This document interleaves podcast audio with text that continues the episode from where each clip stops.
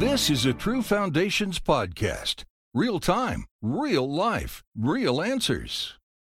Well, we're continuing on, and we're in Revelation chapter 3. I'm going to read about the letters to Sardis.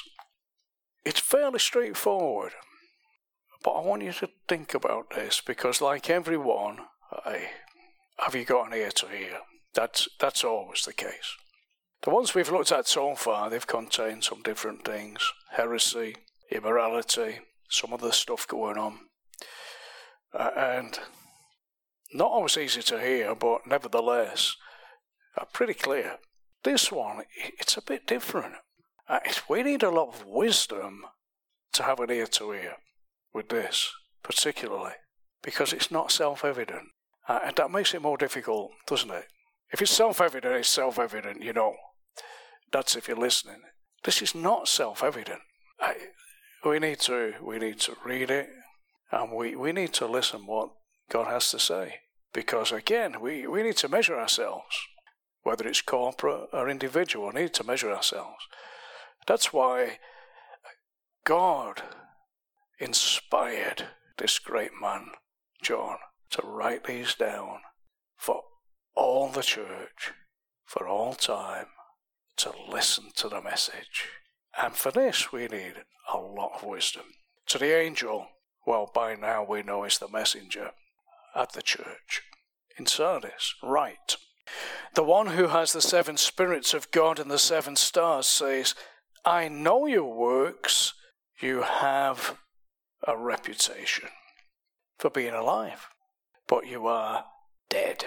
Be alert and strengthen what remains which is about to die, for I have not found your works complete before my God.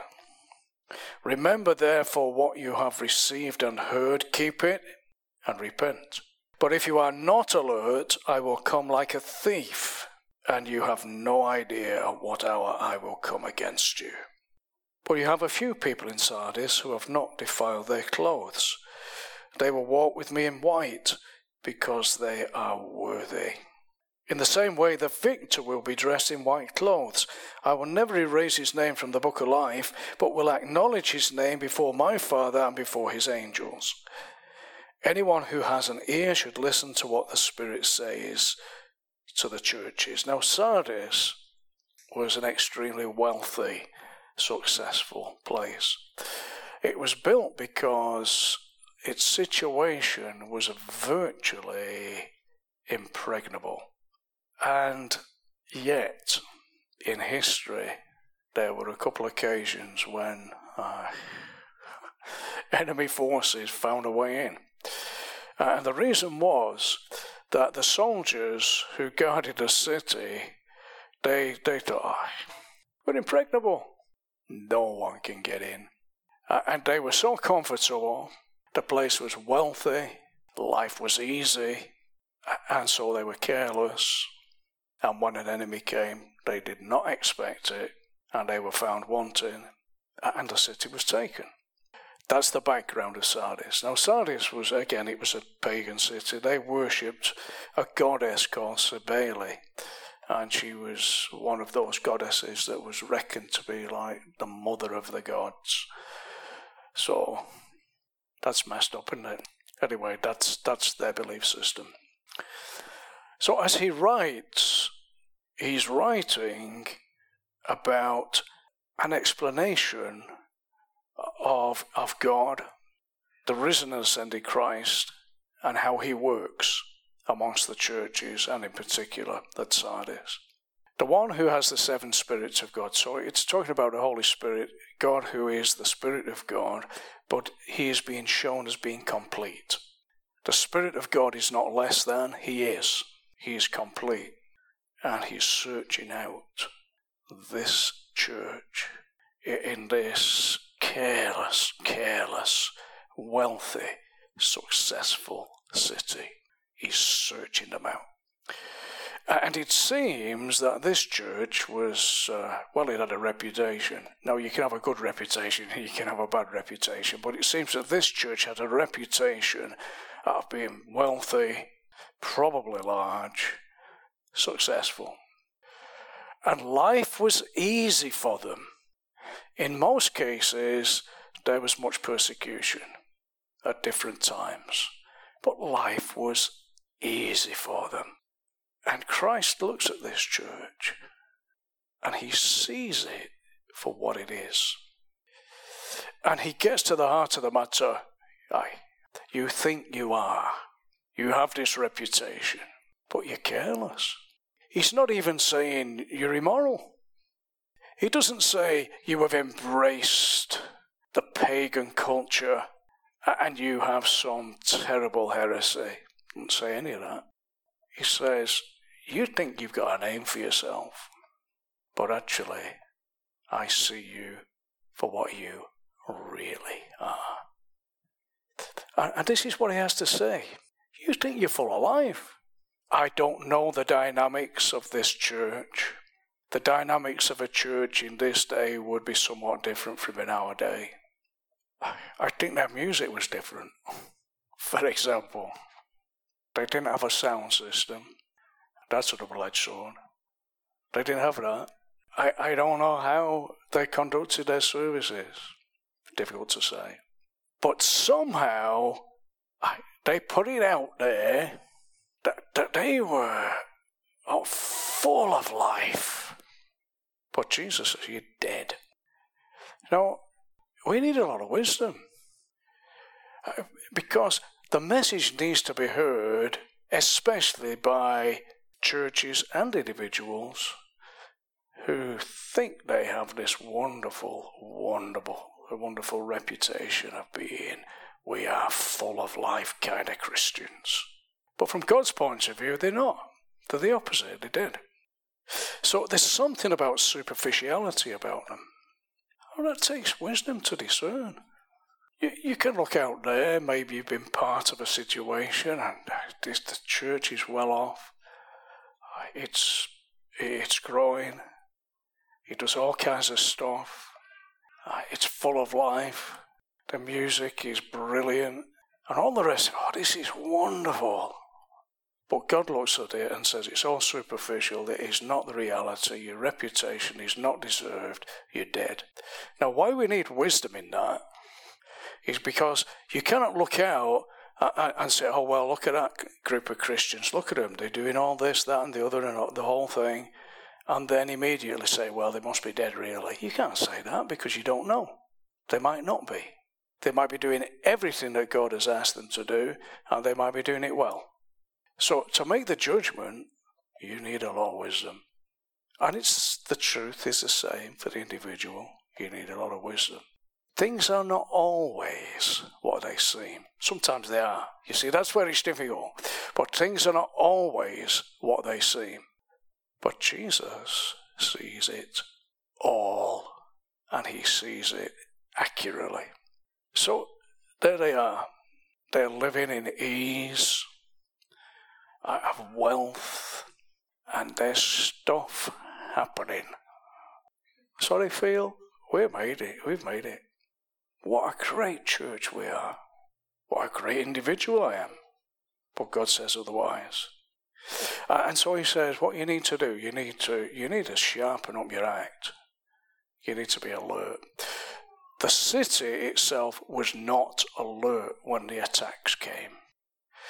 And the church was not alert because something was about to happen uh, and it was going to be God's doing in some way or other.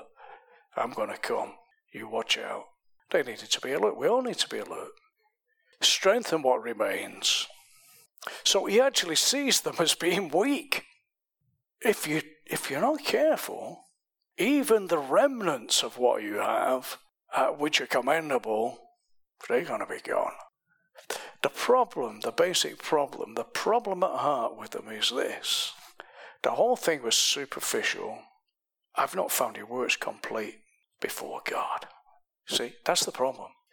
It's so they, they are posturing all this stuff. They feel good about themselves, but the works, you've got to question why they're doing it, really. Because they don't complete any of it. They lack. They don't see it through.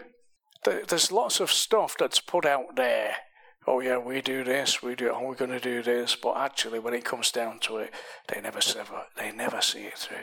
Some people are like that. They have a lot to say for themselves. Oh, I've been doing this, I've been doing that, I'm going to do this, but actually, they some of them don't even start, but some do. They start it, but then, ah, well, as if somehow it's enough just to say, this is who we are, this is what we do. But God can see all that. And when He, he measures it, He measures it against all these other situations that were full of idolatry. They were full of sexual immorality.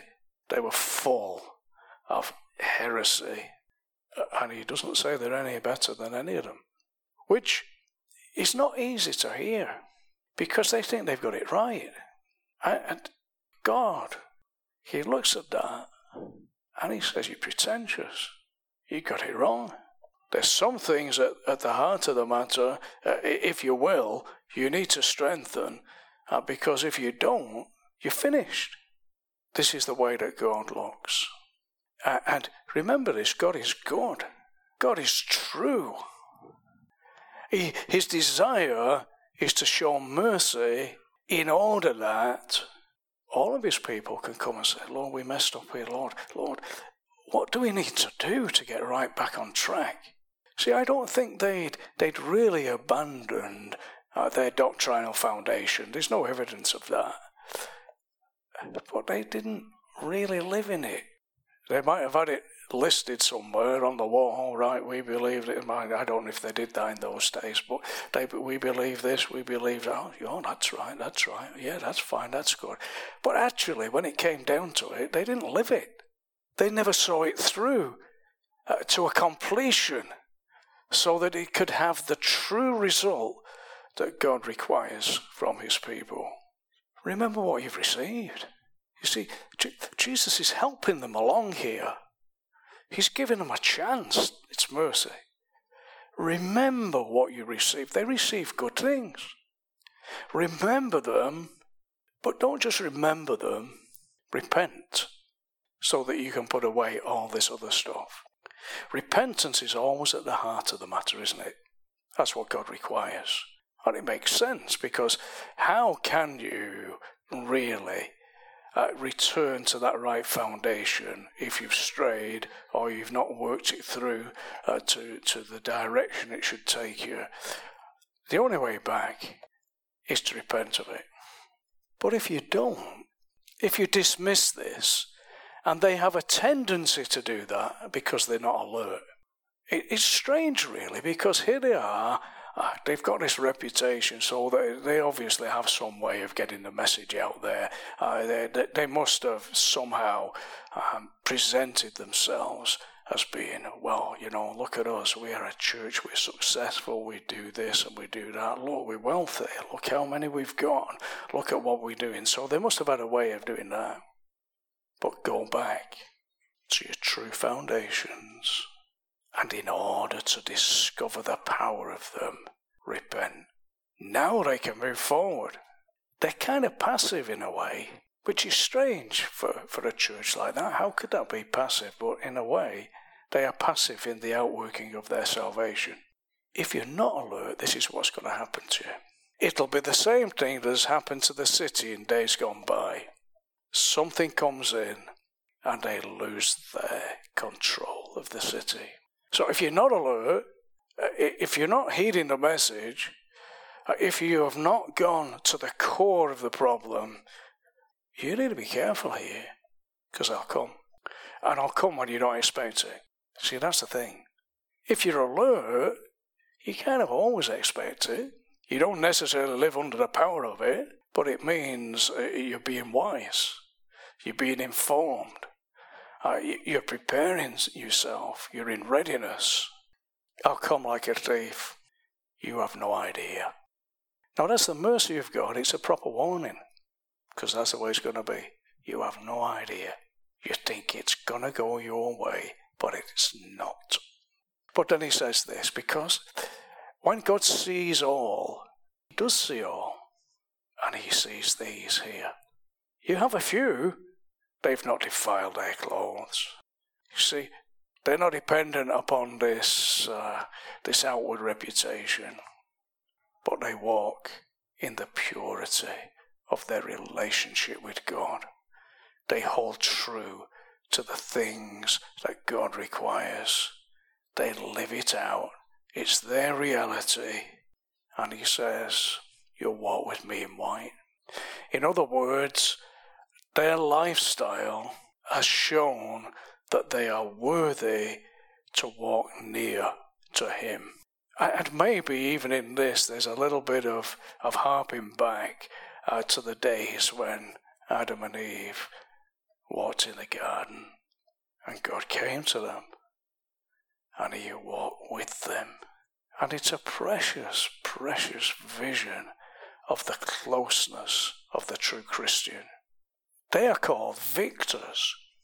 Now, if they were few in the church, I think they would largely be ignored because they weren't like the whole, but there they were.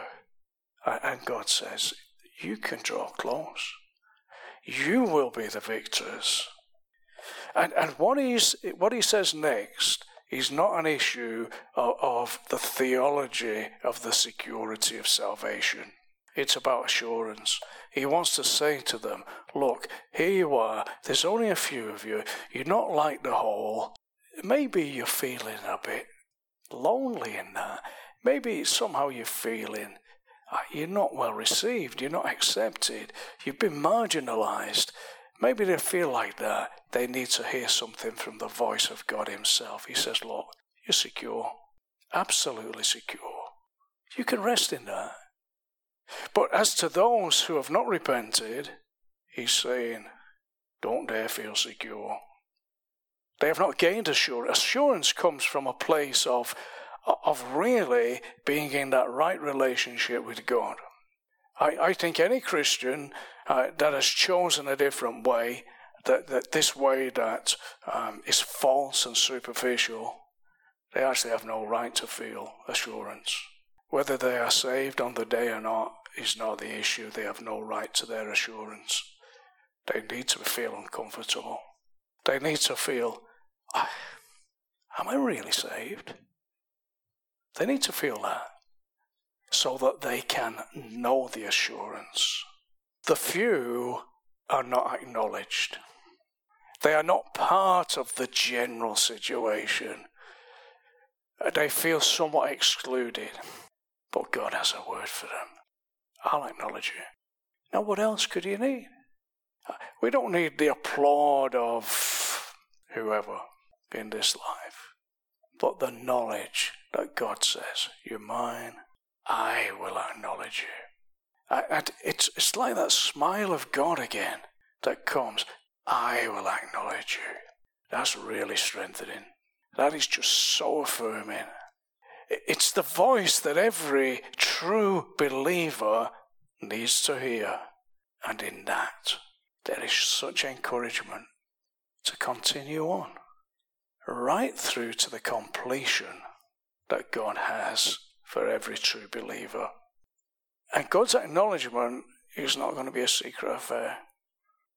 See, if they feel as if somehow they've been pushed to the side, maybe they've been looked down upon, because of the way they live and are.